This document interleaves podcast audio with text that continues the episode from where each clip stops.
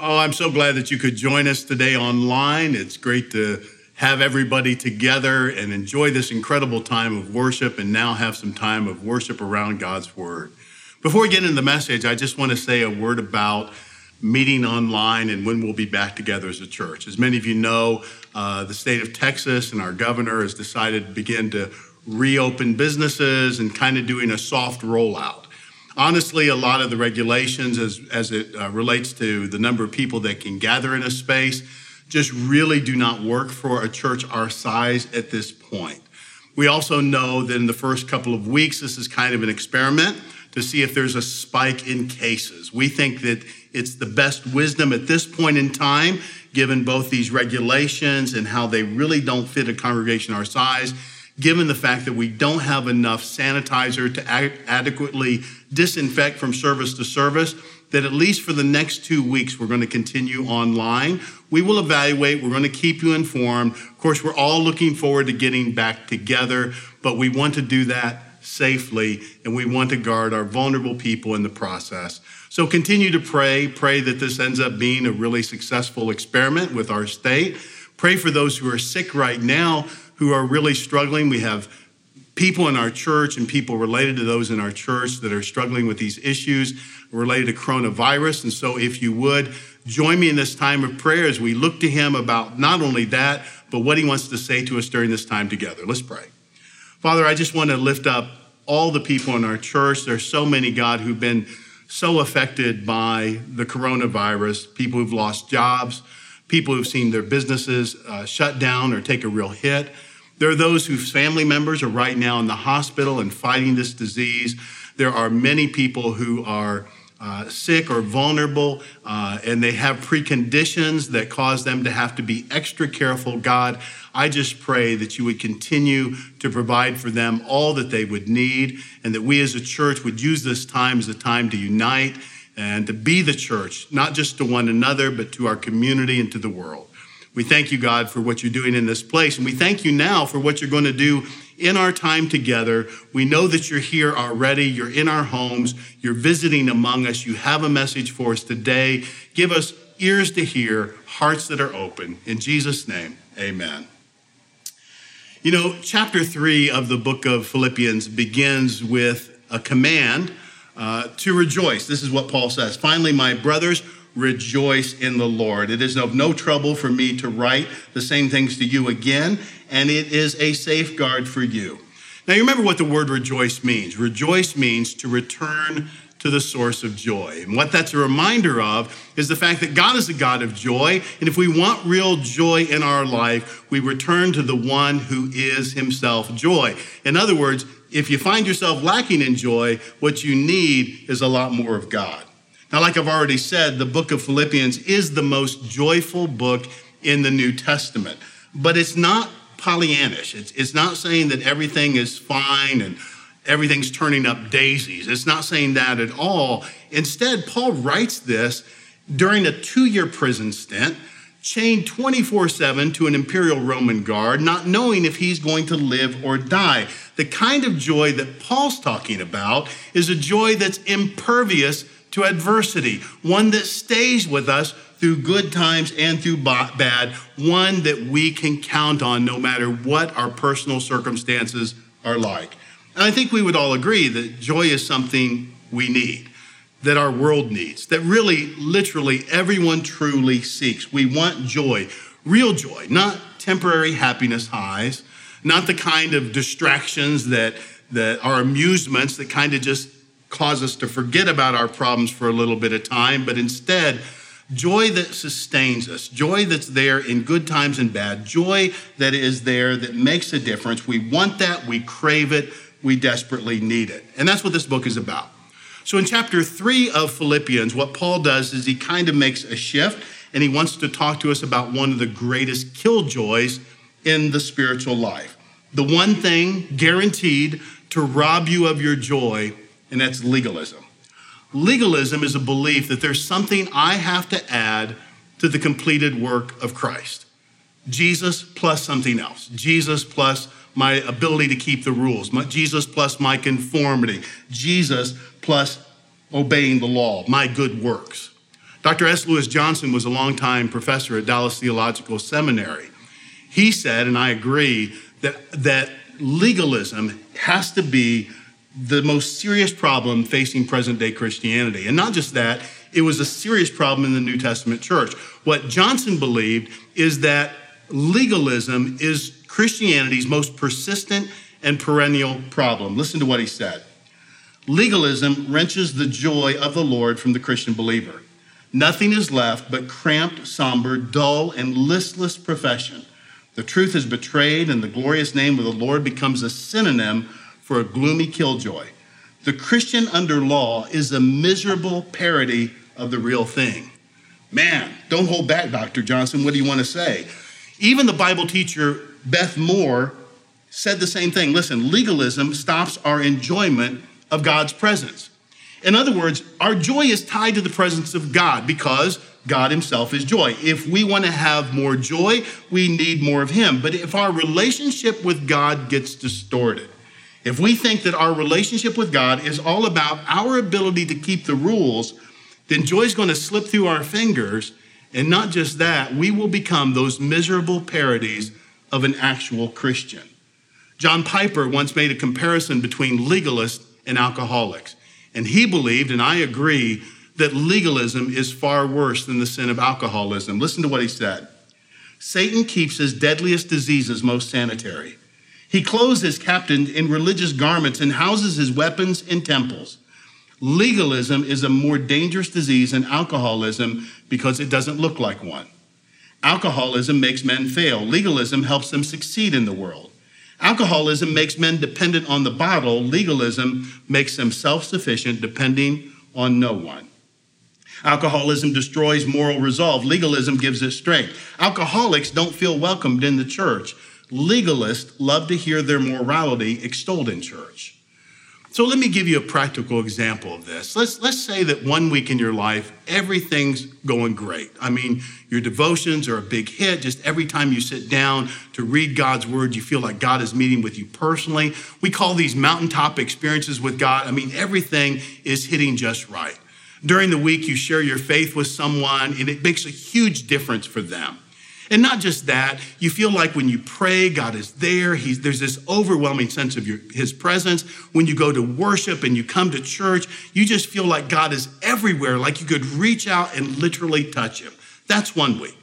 Now, let's say the next week it doesn't go so well. Your time with God kind of gets pushed aside by other more urgent matters. Uh, and it's not just that. You know, you and your wife, you're not getting along. You have this big knockdown, drag out fight. You lose your cool more than one time. Your kids are acting like the spawn of Satan. You pray, but they feel like it's just bouncing off the ceiling. And then you go to church and you just feel dead inside. You just feel like nothing is happening for you. Now, here's my question On which Sunday did God love you more? If you said yes to either one, if you chose one over the other, then you're guilty of the sin of performance, which is in essence the sin of legalism. What I'm saying is spirituality, as most of us understand it, is not spirituality at all. A lot of people think of spiritual people as those who read their Bible every day, they pray every day, they never get angry or rattled, they possess special powers, have an inside track to God. Spirituality for many people kind of has this otherworldly ring to it. But what's really odd is that Jesus never defined spirituality in that way. In fact, the way he defined spirituality drove his enemies nuts because he always seemed to include the excluded. He, he said that the non religious people were better examples. In fact, he criticized the good religious people. Jesus taught us that spirituality is not a formula, it's not a test, it's a relationship. The spirituality is not about competency, it's about intimacy. It's not about perfection, it's really about connection. Now, this is at the heart of what Paul has to say to us in Philippians chapter 3. But where he begins is with the simple fact that the truth matters. You see, there were some false teachers who had infiltrated the church at Philippi, and they taught that you had to do more than just simply believe in Jesus Christ. What they said is you needed Jesus plus circumcision. You needed Jesus plus conforming to the Old Testament law. They loved to sing that old gospel song, Jesus almost paid it all. Of course, that's not the name of it because that's the way they thought, though. that we had to add our part to what Christ has already done in order to be saved. When someone tells you it doesn't matter what you believe, just be sincere, just know that that person's never read the Bible. Most every book in the New Testament does, in one way or another, correct some form of false teaching. And Paul has some really pointed, sharp things to say to these false teachers in Philippi, and that's what he says in verse 2. Watch out for those dogs, those evildoers, those mutilators of the flesh. So Philippians 3 begins with a warning to beware of the dogs. Paul called the false teachers dogs. He's being intentionally provocative here. Now, in Paul's day, dogs were dirty, disease carrying scavengers that roamed the streets in pack. They often hung out at the local garbage dump and they attacked anybody that crossed their path. Please understand, I'm not talking about your beloved Fifi, I'm talking about Cujo here. It was common for Jewish people in those days to describe outsiders, to describe Gentiles as dogs. So, what Paul does here is he flips the script. He says, No, you're the real outsider. You see, these false teachers, they're saying that you have to keep the law in order to be saved, and you have to be circumcised.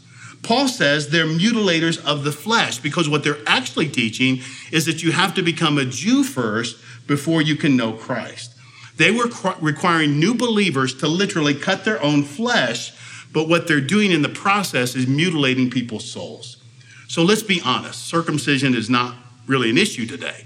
In fact, as I say, that these Philippian false teachers were, were requiring you to be circumcised, to be saved, that just kind of goes over our head. We don't relate to it. So let me give you a little bit of context. Circumcision is the mark, the symbol of the covenant that God made with Abraham. As such, that means that circumcision has literally marked or identified Jewish people for all time. When Christianity started out, it's a Jewish Messiah with Jewish disciples, largely living a very Jewish life. What happens is Gentiles, after Christ has resurrected and ascended back into heaven, the Gentiles start flooding into the church. And the big question is how much do they need to become like us to be a Christian? This is what the book of Acts is all about. The book of Acts is all about the church in transition, trying to figure this stuff out. Do Gentiles have to become Jews in order to be Christ followers? And what we find in the book of Acts is the leaders of the church finally and firmly decide it was not necessary for a Gentile to become Jewish. They just needed to follow Jesus. Now, the rationale behind that is because circumcision was always just a symbol.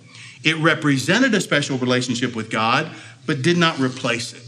You know, for all time, God's people understood that it took more than just a mark on your body to have a relationship with God. What I'm saying is this we never want to confuse the ritual with the reality. Because true circumcision is not just about cutting the flesh. True circumcision, what it represents, is circumcision of the heart. That God's longing to cut out the powerful dominion of sin within us. So circumcision has always and only been a symbol of a greater truth, a greater reality. But now that the new reality is here, the symbol is no longer necessary. Just like the temple. The temple was a symbol of the dwelling place of God.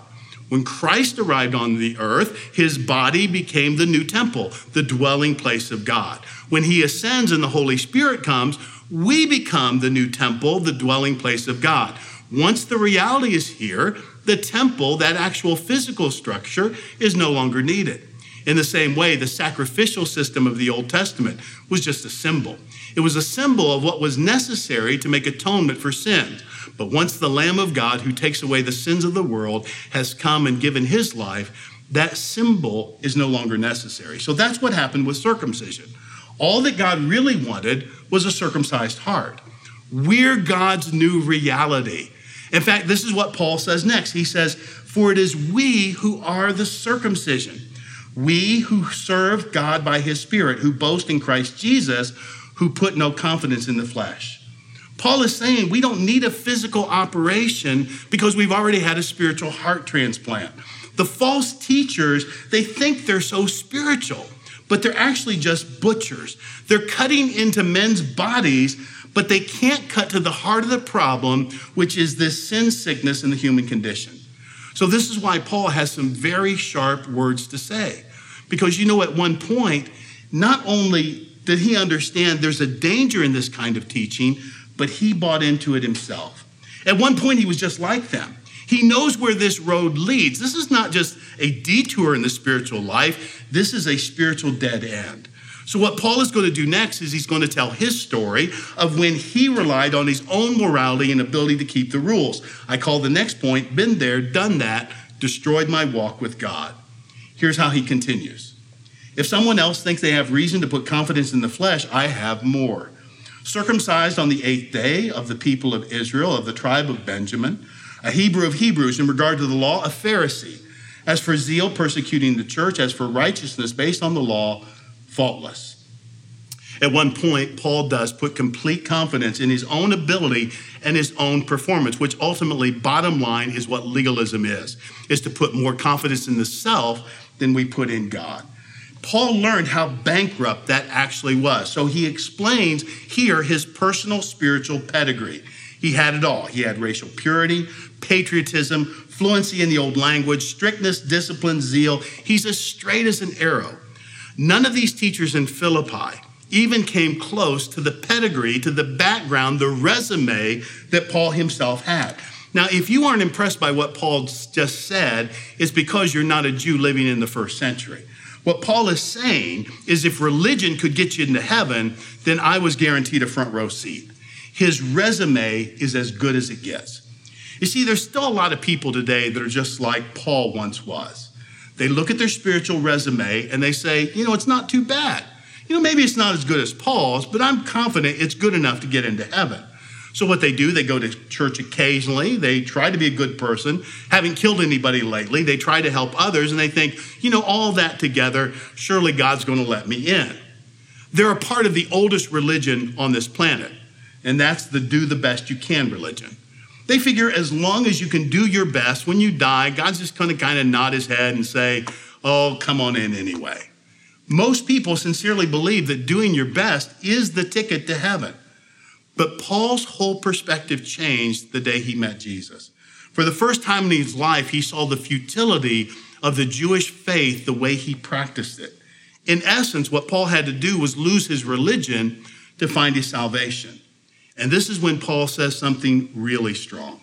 Basically, he says the false teachers, they're selling a steaming pile of scubala. Now, I'll explain that term in a minute, but I first want you to hear what Paul says. But whatever were gains to me, I now consider loss for the sake of Christ. What is more, I consider everything a loss because of the surpassing worth of knowing Christ Jesus my Lord, for whose sake I've lost all things.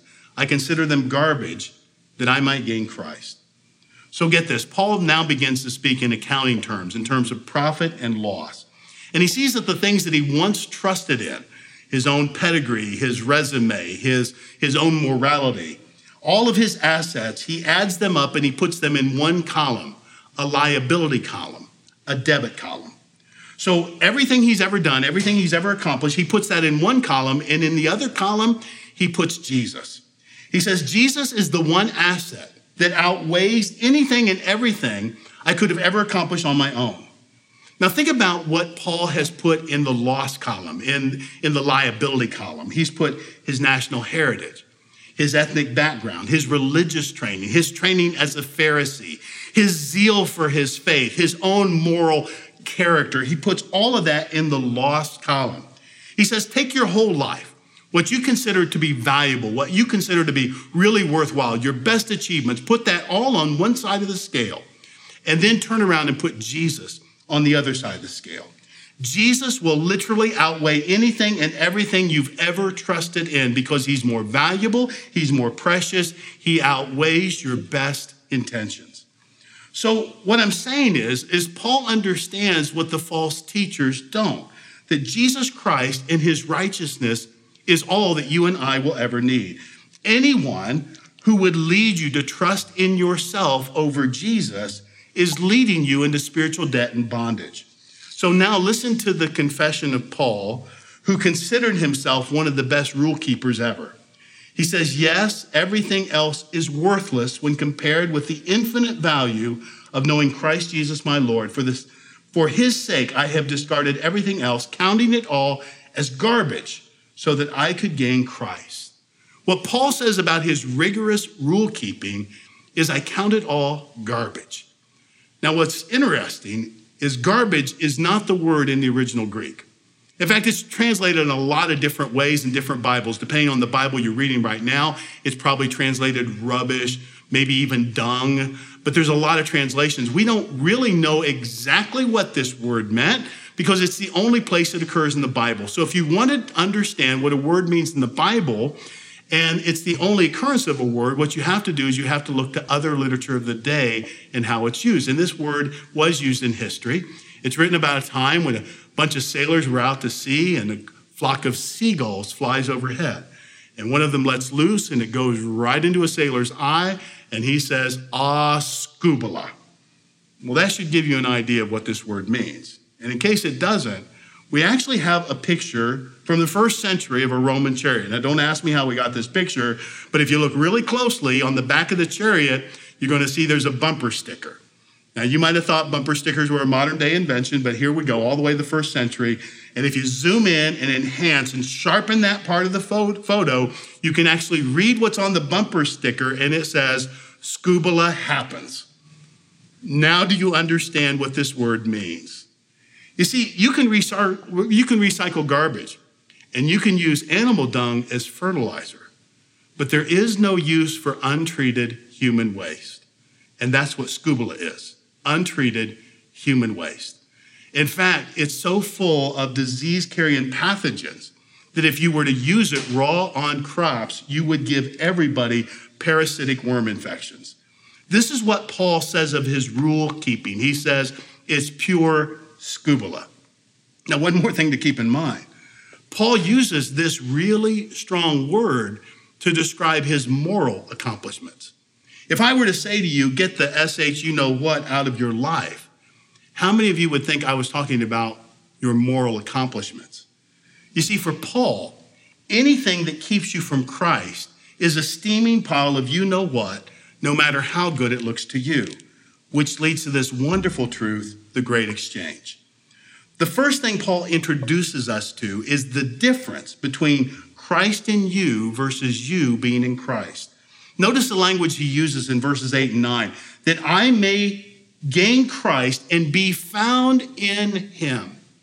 You know, in many churches, we're fond of saying that Jesus Christ is in my heart. I get that. I understand that. It's a good way to describe what God does for us. But do you understand that in the Bible, for every one time the Bible says that Jesus is in you, 10 times it says that you are in Christ. Let me see if I can illustrate it for you. You know, imagine for you a, minute this is this is a, a, bookmark of mine and of course my bible i want you to imagine that this bookmark represents me and this bible represents jesus christ the bible says i am in christ so if i'm in christ when god looks at me and I'm in Christ, what does he see? He sees Jesus Christ. This is so important for the truth that Paul leads into, and that is my rags for his righteousness. Listen to him elaborate now on this truth. And be found in him, to be found in Christ, not having a righteousness of my own that comes from the law, but that which is through faith in Christ, the righteousness that comes from God on the basis of faith.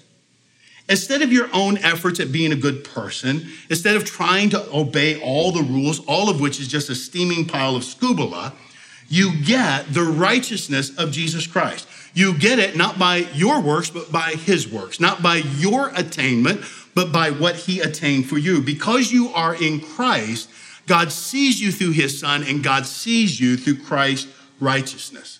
So get this Jesus once told his followers, that what was required of them was to have a righteousness that was greater than, that surpassed that of the Pharisees. Listen to this in Matthew 5:20. For I tell you that unless your righteousness surpasses that of the Pharisees and the teachers of the law, you will certainly not enter the kingdom of heaven. Now, to the average first century Jew who heard Jesus say that, their first thought would have been, This is impossible. Nobody can do that because the Pharisees were known as the best rule keepers on the planet. Nobody did it better. in terms of obeying the rules and knowing how it's done than the Pharisees. So, how can I ever possibly achieve a righteousness greater than them? So, let me ask you, how do you? How do you get a righteousness that's greater than the Pharisees, than the best of all the rule keepers? You get it by receiving the righteousness of Jesus Christ Himself. And that's what the cross is all about my death for His life, my sin for His righteousness, our rebellion for His obedience, my distance from God for His intimacy with God. This happens when you and I raise the white flag of surrender and say to God, God, I give up. I'm a sinner. I'm broken. I can't fix my life on my own. I need you to do in, through, and for me what I cannot do for myself. I need you to heal me, change me, make me into the person I'm supposed to be. You see, what, what's offered to us in Christ is not just forgiveness for our bad record, but we're given this amazing sense of complete acceptance through Christ's perfect record. In the book of Corinthians, Paul says the same thing. Listen to this God was in Christ, restoring the world to himself, no longer counting men's sins against them, but blotting them out. God took the sinless Christ and poured into him our sins. Then, in exchange, he poured God's goodness into us. This has been God's plan all along. He wants to make all things right. You know that's what the word righteousness means. God is making things right. What God wants to do is He wants to right the wrongs that sin has done to our soul. It has distorted our thinking. It has absolutely deceived us emotionally. It's held us captive in our will. It's damaged our relationship. It's kept us from Him. You need Jesus to make things right. We need the righteousness of Christ. Which leads to this final thing, and that is the one thing. First, let's talk about the power of a singular focus. As Paul's wrapping up this chapter, he says, Not that I've already obtained all this or have already been made perfect, but I press on to take hold of that which Christ has taken hold of me. Brothers, I do not consider myself yet to have taken hold of it, but one thing I do, forgetting what is behind and straining toward what is ahead, I press toward the goal to win the prize for which God has called me heavenward in Christ Jesus. Now, in this text, Paul begins with this bold admission I'm not there yet. I haven't achieved it yet. I'm not at that point of maturity. Unlike many leaders that I've known, Paul has no problem admitting his personal shortcomings. He's not perfect yet, and he knows it. And by the way, this is the starting point for all spiritual growth to own our own spiritual junk. In fact, I'll go you one further. If you look at the writings of the Apostle Paul, you quickly discover that the more he matured, the more he seasoned, the more in touch he was with his own brokenness. For example, about 25 years after his conversion, he writes the book of Corinthians. And in that book, he says this I'm the least of all the apostles. About five years after Corinthians, he writes the book of Ephesians. And in that book, he says, I'm the least, I'm less than the least of all saints. One year after the book of Ephesus or Ephesians, he writes the book to Timothy. And he says, I'm the chief of sinners. Now let's leave this slide up for a minute because I want you to notice this progression. Early on the ministry, he says, Take a look at the leaders, the best of the best. Put me at the end of that line. Then he says, about five years later, Hey, you know, all God's people, all the saints, all those who walk with Christ, I'm at the end of that line.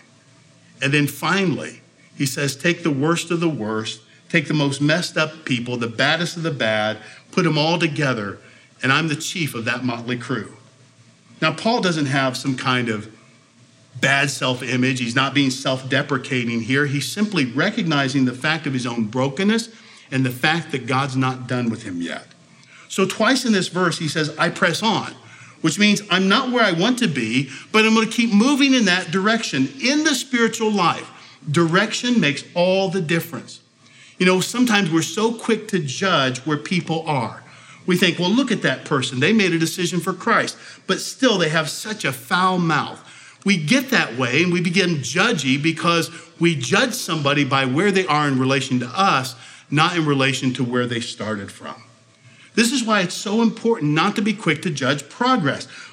More important than your idea of progress is direction. My first question is always, What direction are they heading? Are they heading toward God? Because that's what really matters. Because if they're heading in that direction, they will eventually get there. Now, there's a fierce concentration in these words that come next. He says, One thing I do. To excel at anything in life, a person must be able to say, This one thing I do, not these 20 things I dabble in. You know, when I entered the ministry, my mom really pressed me to get a second degree. She wanted me to get a teaching certificate of some sort that I could go and teach in a Bible college or seminary someplace because she was afraid the preaching gig wouldn't work out. So I needed something to fall back on. And I know what she was saying. I mean, I think she recognized that there was a teacher in me, but but there was something in me that knew I had to focus on the one thing, the calling that God had on my life to go and to share his word with people. And sure, teaching would be a part of that for sure. But but I had to focus on one thing, not on many things. Paul says this, forgetting what is behind and straining toward what is ahead. When Paul talks about forgetting here, it's really clear what he's talking about. He's talking about how he used to live, all the good, all the accomplishments, his impressive pedigree. Instead of living in the past, Paul is mindful of where God is leading today. You know, I always thank God for what he's done in my past, but God is the God of right now. Those who want to live in the past, no matter how good the past was, are living where God is not.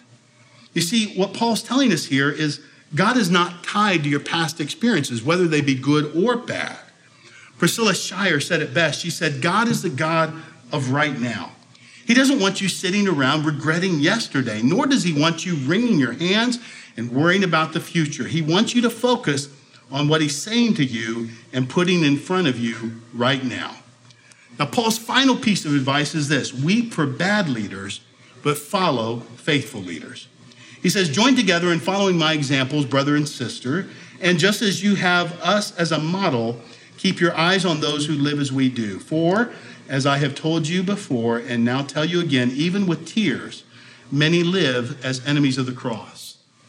When Paul writes about enemies of the cross, he's not talking about people outside the church. He's actually talking about people inside the church. He's talking about what Piper said that what the enemy does is he keeps his deadliest diseases most sanitary.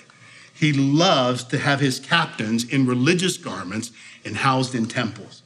In the opening verses of this chapter, Paul reminds us to beware of the dogs, beware of those who would lead us astray. And here at the end, he tells us and reminds us to weep for them, which tells me that Paul does not enjoy denouncing people. There's no self righteousness in this man's heart that he wants to point out this danger to make himself somehow appear to be superior to them. He's brokenhearted that they've lost their way and they're caught up in these lies. He's even more so brokenhearted that they drag other people into their toxicity. And then what he does is he encourages the believers to follow his example. In fact, this isn't the only place that Paul says this. Six different times in the New Testament, Paul says, Follow me. Is he egotistical? Does he think he's somehow perfect? Well, no, not at all. I've just explained to you. Paul freely admits he hasn't arrived. God's not finished with him yet. So why does he say, follow me? Well, what he means by that is follow him as he follows Christ. I mean, think of it like this in life, if you will, the Christian life is this long parade from earth to heaven. As at the head of the parade, of course, is Jesus Christ. He leads us every step of the way. But it's a long road, and there's a lot of twists and turns. And there's times that we can even lose sight of Jesus. But you know what? We have an eye on that person who's right in front of us. And though this parade is long and filled with a lot of people, the people in front of us, they can help keep us on track. We need mentors, we need models, we need heroes, if you will, who are farther along than us in the spiritual journey who can help us get to where we need to go. Let me ask you right now who are you following? Who's ahead of you, showing you the way, pointing out the rough patches in the road, making sure you stay on the path? You see, everybody needs this. Nobody's ever going to get to the place in their spiritual life where they say, hey, I can do this on my own. You know, as your pastor and spiritual leader, I, have been here come September 30 years. 25 of these last 30 years, I've had a spiritual mentor. Her name's Carolyn Atkins. This is a person with whom I'm an open book. She has complete access to everything about me. I need that. I have to have it. She's my mentor. I value what she brings into my life. Everybody needs a model, everybody needs a mentor on this journey. No one's accepted, no one's exempted from this requirement. The other question is who's following you? I mean, think again about this idea of this great parade, and it's twisting and turning, and you've got an eye on these people in front of you who are encouraging you, who are champions for you, who are warning you from time to time, who are help keeping you on the path. But if you turn around and take a look, there's other people following you. Right now, someone is following you. Right now, you're the best definition of a Christian that someone knows. Right now, someone's borrowing your faith because they don't have enough faith of their own. Right now, someone admires your strength, wants to be like you. They're watching how you fight your personal battles, and that's giving inspiration to them. Someone's hanging tough because you stand tall. Someone's thanking God because of your friendship. Right now, someone is following you. So, those two questions who are you following? Who has access to your inner world? Who is it that you look to as an example of what you would like to be? Who do you like seeing what Christ has done in their life? Who do you want to be more like? We grow with mentors and models. Who are you following? Second, who is following you? Who's looking up to you right now? Who often seeks your advice? Ask you questions about the spiritual life. When they're discouraged, they just need someone to, to listen and to be an ear for them. Who's coming to you? Those are two vitally important applications for this message. Another, though, is to think about how we relate to God.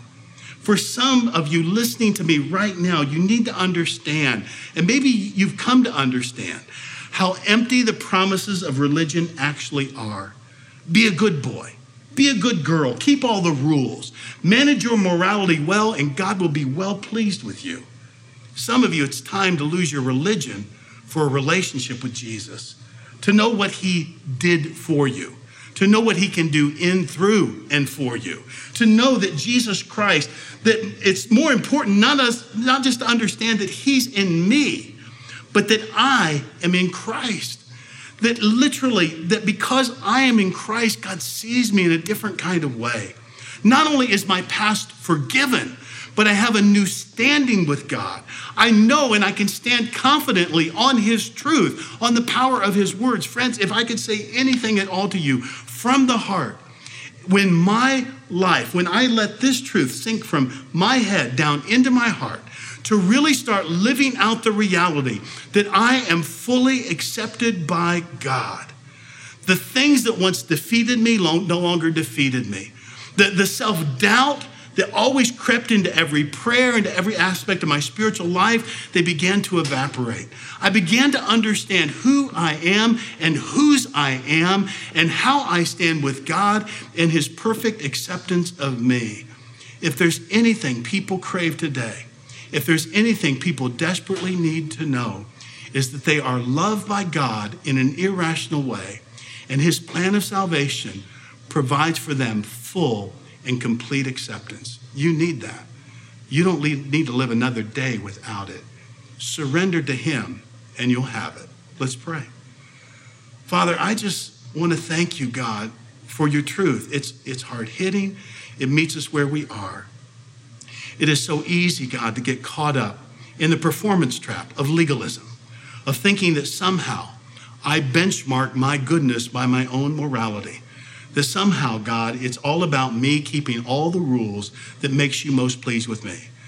God, what we find in your word and at the heart of this letter filled with joy is the one way to sync our hearts with you and to know the one fully and completely who is joy and that is to surrender all of our seeming accomplishments, the big pile of scubala, to just push it all over to you. And God, you take our sins, you take our rags, you take our, our wrongdoing, you take it all.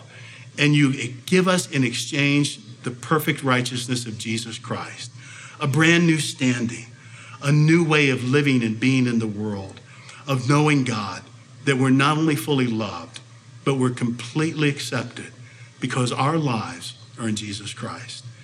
And God, for those that are believers who've been walking this path for some time, it's really important now in this time to be asking the question who am I following?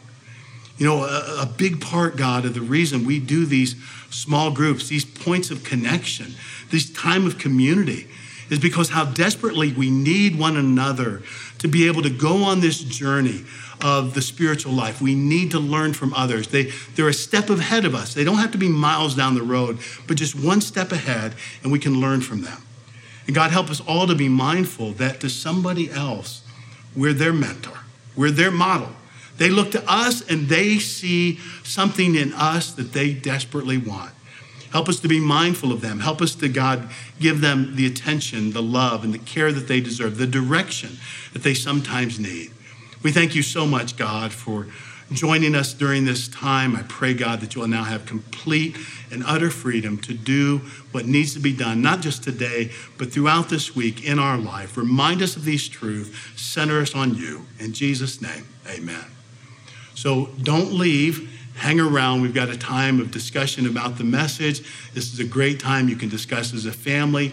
If your community group is meeting via um, online services, then please make use of these discussion questions to more fully apply this message to your life. God bless you. Thanks for joining us today.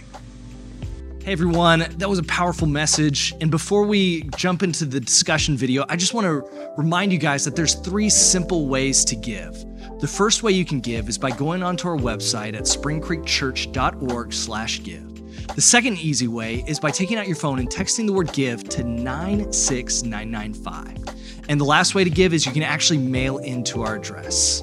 Uh, with all that said, I'm going to give it over to Josh for our discussion.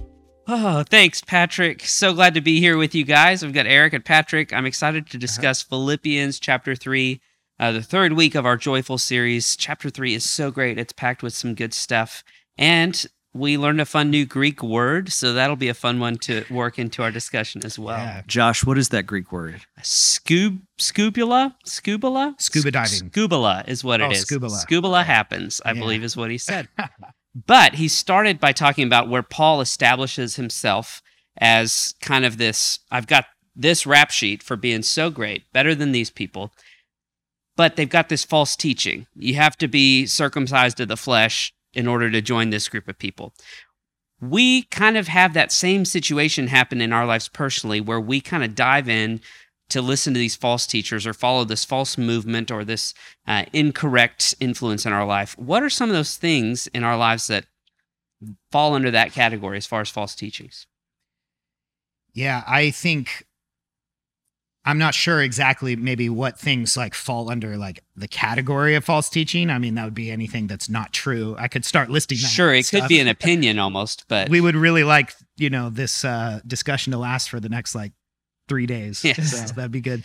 But it but the thing that came to mind like saying that is is how do we discern what is false teaching? You know, like it's not really up to us to try to be like yeah, I like what that guy says or I don't like, you know, what that person says, whatever. Uh, you know, we have to test it against scripture. And so I'm just reminded of like the Bereans, you know, like who were commended in their faith for testing what they had heard against the scriptures. And and we be, we need to become a people of the word of God because people are great at delivering things. They say things in convincing ways, they have good illustrations, but it's like, but is this really true or not? And um and you know so i think we as christians if we if we want to like stay away from false teachers we have to know well what is true teaching? And so we have to we have to get our personal sense of of studying god's word so that we can really you know come to that conclusion and have the spirit in us like testifying to the things that we read and um allow teaching to just you know edify us rather than something that we're just at the whims of whatever teacher whatever they say yeah, that's good. I think what's also a, a, better word for today is instead of maybe a false teacher, there's a false influencer because a lot of people aren't going to say that they le- necessarily listen to somebody's teachings, but they definitely allow them to influence their life. And I hmm. think what Paul is doing here is he's echoing even what Jesus said when he talked about the prodigal sons, how one son lived in complete and utter squalor and sin, and the other one had this self righteousness. I think when I think of false teachers or false influencers, I think of those two brothers in my life that one always is trying to influence me to go beyond what God's plan is for my life, or the other one is always trying to build me up as my own righteousness is is being good enough for God. Um, and so I think that there's certain things that I can hear that allow me to be influenced one way or the other. Yeah, I think influence is a great word for it because if I have a lot of trust and hope in someone, then I'm definitely going to believe what they say. Yeah. Or follow what they post. Uh, I think of phrases like uh, cleanliness is next to godliness. It's like, oh, I love that scripture. That's got to be real. Like, no, that's, that's not in the Bible at all. Or God helps those who help, help themselves. themselves. Oh, heard that. I think, huh? well, that I like that. Depending on who It posts right. that, I'm all for that. Yeah. or if there's there's different rappers who may be Christians and they may have other lyrics that are not Christian, but it's like, well, I could I could support that. I like the energy behind your music. Then sure, I stand for what you believe in as well. um, so I love that it's it's not like we're following false teaching in these modern times. It's I'm I'm all in to what you say. I'm all into your cause but your cause may not actually align with scripture we should hold our our views and our passions and uh, i think of the people that always comment on other people's posts with the snopes article like hey i just checked on snopes for it for you this is completely false that that news story you just shared here's here's actually what it means so i think we need to hold up the lens of scripture more often and be aware we don't have to align with this or that to be a follower of Christ. We have to align with Christ to be a follower of Christ. So that doesn't mean, well, you have to vote Republican or you have to vote Democrat if you if you're Christian, or you have to watch these shows and not that shows if you're a Christian. It's you should align with Christ. That's yeah, good. and yeah, I mean, and you know, like, and teachers are valuable. So here we are, like, trying to say that we, oh, we got to beware, got to beware. Like, God has given the gift of teaching, you know, for the edification of the body of saints, but it's just that, yeah, we have to test it. It's just you don't take it at face value. It could be beneficial, but it's like, yeah, let me double check. You know, like if somebody confidently, you know, like on a test, be like, oh yeah, here's the answer, here's the answer, and it's like, wait a second, let's test that against the answers. Yeah, that's not right at all. You know, so yeah, just adding a testing measure, I think, is the important piece. yes, and using the Bible as that testing measure Exactly. Takes it- takes it up a notch. yeah. Uh, but as we progress through Philippians 3, Paul kind of establishes here's who we should be following, what we should be doing. Uh, and that's where the scubala comes in. And, you know, I consider everything scubala compared to the surpassing greatness of knowing Jesus Christ as my Lord and Savior. And, and that scubula could be this good stuff, bad stuff that we deem necessary, but compared to Jesus, where are we ranking it? And he wraps up the chapter by saying, I what is more, the one thing I do, and Keith talked about the the great exchange is this this repentance, this gospel truth that Jesus took it all for us. And Paul responds to the the grace of Jesus by saying, The one thing I do is press on towards the goal of Christ, so that I, I might inherit this goal of Christ. So in your opinion or you know in truth reality what does that repentance look like for us to press on what is that one thing we do that helps us to press on to the goal of christ the thing is is when we're if i look at it the opposite way when we're not pressing on it means that we're you know living in sin. And so you know we have to to acknowledge sin is to first acknowledge the holiness of god and to understand the righteousness of christ in the first place and so if to me that starts with worship. That's like as a worship leader this is the very reason like we gather together is to look at god to cast our eyes on him to fix our gaze on who he is and what he's done for us. And then when we see that picture then when you kind of look in the mirror you go oh that doesn't look so good. You know? And then that's kind of what leads to repentance and an acceptance of his grace so I guess if there's one thing that I press on, it's like, okay, hey, I might just be kind of in the muck of life. I don't know my way forward. You know, I got to get into the hey, the Psalms of Ascent, right? Just tying in a plug for Psalms midweek. Yeah. sure. um, you know, I lift my eyes up to the hills. From where does my help come from? Well, now I'm looking to God and who He is, and it's in light of that that I actually find the way forward. I think you're totally right. When you have your eyes on Jesus, it's hard to stay in that muck, in that mire of sin. Um, but I think it's especially important to actually uh, acknowledge that that a lot of people get confused on what sin is um, because I've had a lot of conversations, especially recently, with people who think that just because they're tempted, that they've actually sinned. Hmm. Tempting, being tempted by something does not mean you've sinned. Yeah. Wanting to do something does not mean you've sinned. It says that Jesus was tempted in every single way, yet he did not sin. So if anybody's listening and you feel tempted by something, do not automatically feel like you've sinned um, you have the ability to fight that temptation. And so repentance to to me uh, comes from the idea that that your heart is not hardened towards sin. I think some people either feel so tempted or they've given into sin so much that they, and this has even been true in my own life, that you accept it as who you are or what you do. As long as you're continuing to reject that that is who you are or what you do and that Jesus has something better from you, you're fighting sin. You're fighting that temptation and you don't have to give into it. Yeah, that's really good. And I think the the word you use continuing, this daily continuing, Paul said, I press on because he hasn't obtained this. He hasn't finished the race. He hasn't earned the prize. I think that's the reminder for us is it's not like, oh, uh, well, I, I'm saved. Jesus saved me. So I'm, I get to coast. I'm straight chilling until I get to heaven and it, everything's going to be great. It's this, I'm not there yet. So I'm going to yeah. press on.